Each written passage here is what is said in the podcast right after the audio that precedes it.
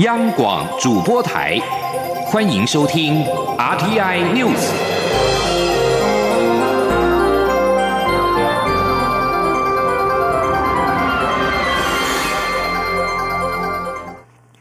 各位好，我是李自立，欢迎收听这一节央广主播台提供给您的 R T I News。 新闻开始为您报道今天最新消息，高雄市长韩国瑜的罢免案在今天过关，同意罢免的票数高达九十三万九千零九十票，远超过罢免票的门槛五十七万四千九百九十六票。韩国瑜率领市府团队随后举行记者会，发表了两个感谢、三个遗憾跟一个祝福，祝福下一位市长能够把高雄带往好的方向，希望高雄发光发热。罢韩投票在下午四点开票结束之后，迅速的同意票数迅速增加，高雄市选委会截至下午五点十二分的开票统计就已经达到六十万，超过罢免门槛的五十七万四千九百九十六票，而且同意票数远多于不同意票数，因此高雄市长韩国瑜随即在下午五点三十分率领了副市长、局处首长等市府团队，一同在四维行政中心举行记者会，发表谈话，表达了两个感谢、三个遗憾跟一个祝福。韩国瑜表示，他感谢二零一八年十一月二十四号支持他的八十九万多位市民朋友，让他有机会到高雄市政打拼，为市民服务，也感谢最优质的市政团队，他为执政团队感到光荣骄傲。韩国瑜带领市府团队向所有市民朋友深深一鞠躬，也转头向站在身后的所有同仁一鞠躬，表达感激之意。韩国瑜表示，他很遗憾民进党把所有心思集中在罢韩国家队，全心全意的进行斗争。他也很遗憾外界毫无根据的批判高雄市府的诸多全国第一的政绩。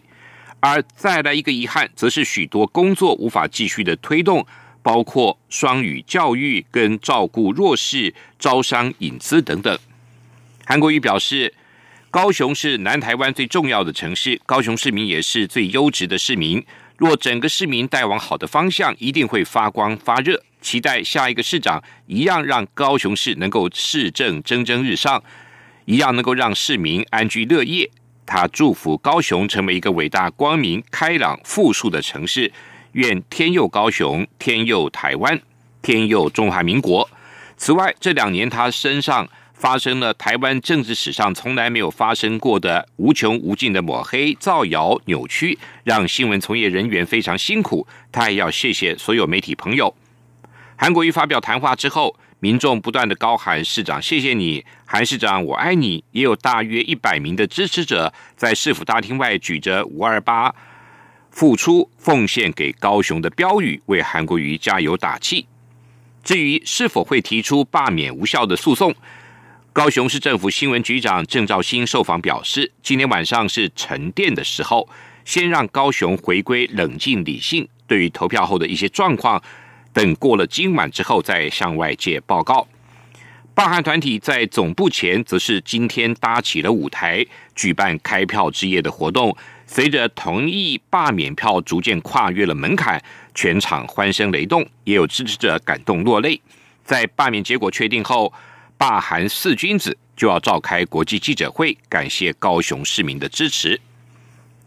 高雄市长韩国瑜的罢免案过关，行政院长苏贞昌今天表示，今天投下这一票，无论投的是赞成或是反对票，都是高雄人，都是台湾人，未来能够团结一致建设高雄，才是全体高雄市民之福。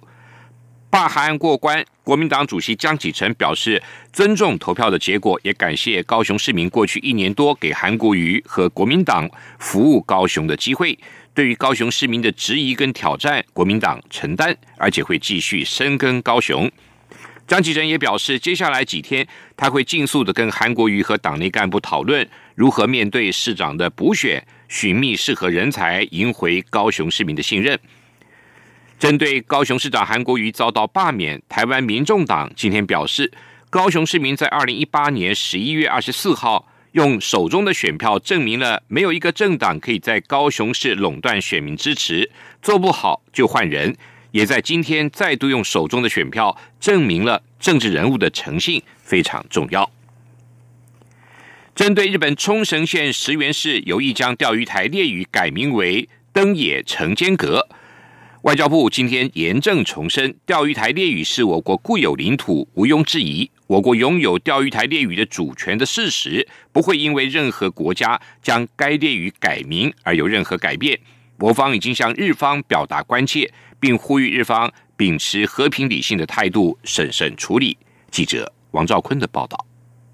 日本冲绳县石垣市打算将钓鱼台改名，外交部表示，我国政府一贯主张以和平方式解决争议，避免以单方行为升高紧张情势，共同维护区域和平稳定。在此也呼吁日方秉持和平理性态度，自我节制。外交部公众会副执行长崔静玲说，外交部已经在第一时间分别从台北及东京两地向日方了解，同时表达关切，指出日方对钓鱼台列屿的片面举动并无助于区域安全与稳定，盼日方审慎处理。外交部强调，我国政府一向重视钓鱼台列屿及其周边水域的情势发展，今后仍将持续关注，并及时采取必要作为，捍卫我国主权及渔民权益。中央广播电台记者王兆坤台北采访报道。中央流行疫情指挥中心今天宣布，国内没有新增俗称武汉肺炎的 COVID 十九 病例，台湾连续五十五天没有本土病例，台湾疫情日趋稳定。中央流行疫情指挥中心专家咨询小组委员李秉颖也表示，武汉肺炎可能在秋冬卷土重来，但是应该不会像第一波猛烈。记者王威婷的报道。台湾六号国内无新增武汉肺炎确诊病例，已经连续五十五天没有本土病例，维持四百四十三例确诊，其中四百二十九人解除隔离，其余维持住院隔离中。世界卫生组织指出，武汉肺炎疫情在今年稍后可能会再次出现。对此，中央流行疫情指挥中心专家咨询小组委员、台大儿童医院小儿部主治医师李秉颖表示，他也认为武汉肺炎疫情可能在秋冬卷土重来，但是应该不会像第一波这样猛烈。李秉颖说，大家都知道说那个冠状病毒在秋冬天比较容易传播哈，所以北半球的下一个秋冬天是不是会在有第二波疫情？大家都大部分的专家都说会了哈。啊，我认为大概也有可能会，但是它即使来的话，它一定不不像第一波的猛烈。第一个第一个因素就是因为大家都已经知道该怎么防疫了哈，尤其欧美国家，我觉得它一开始就是手忙脚乱，要该怎么防疫都不太知道哈，甚至有人说要佛系防疫。那现在大家比较知道要怎么防疫的。李秉颖强调戴口罩的重要性，他说欧美国家和世卫组织最近开始呼吁民众在公共场合戴口罩，如果美国一开始就戴口罩，几万人可以不必死掉。中央广播电台记者王维婷采访报道。针对七号解封之后的注意事项，中央流行疫情指挥中心指挥官陈时中今天表示，仍然要维持勤洗手、戴口罩，维持社交距离的防疫新生活，也希望民众养成防疫新生活的习惯，让这样的公德心能够进一步的保护自己，也保护他人。全美国反种族歧视的抗议活动遍地开花，洛杉矶郊区的高中生今天也举行了和平示威，上一堂关于族群平等的民主课，获得不分年龄族裔的响应，群众单膝下跪，高举拳头，呼吁终结种族歧视。非裔男子弗洛伊德的死亡引发洛杉矶抗议十多天，从高楼林立的都会区一直传到郊外的住宅区。距离市中心半个小时车程的阿迪达雅，当地时间五号也有好几百人集结，握拳高举指向空中表达抗议，时间长达八分四十六秒，也就是弗洛伊德遭到警察压制脖子的时间。美国联邦地区法院法官在当地时间五号下令，丹佛警方在面对抗议民众时，不准使用催泪瓦斯、橡胶子弹以及其他非致命性的武器。有民众四号向丹佛联邦地方法院提起诉讼，指控警方在民众发生了公众抗议时过度的使用武力。联邦法官审理之后，发布了上述的临时禁令，不准警方使用这些非致命性的武器。以上这一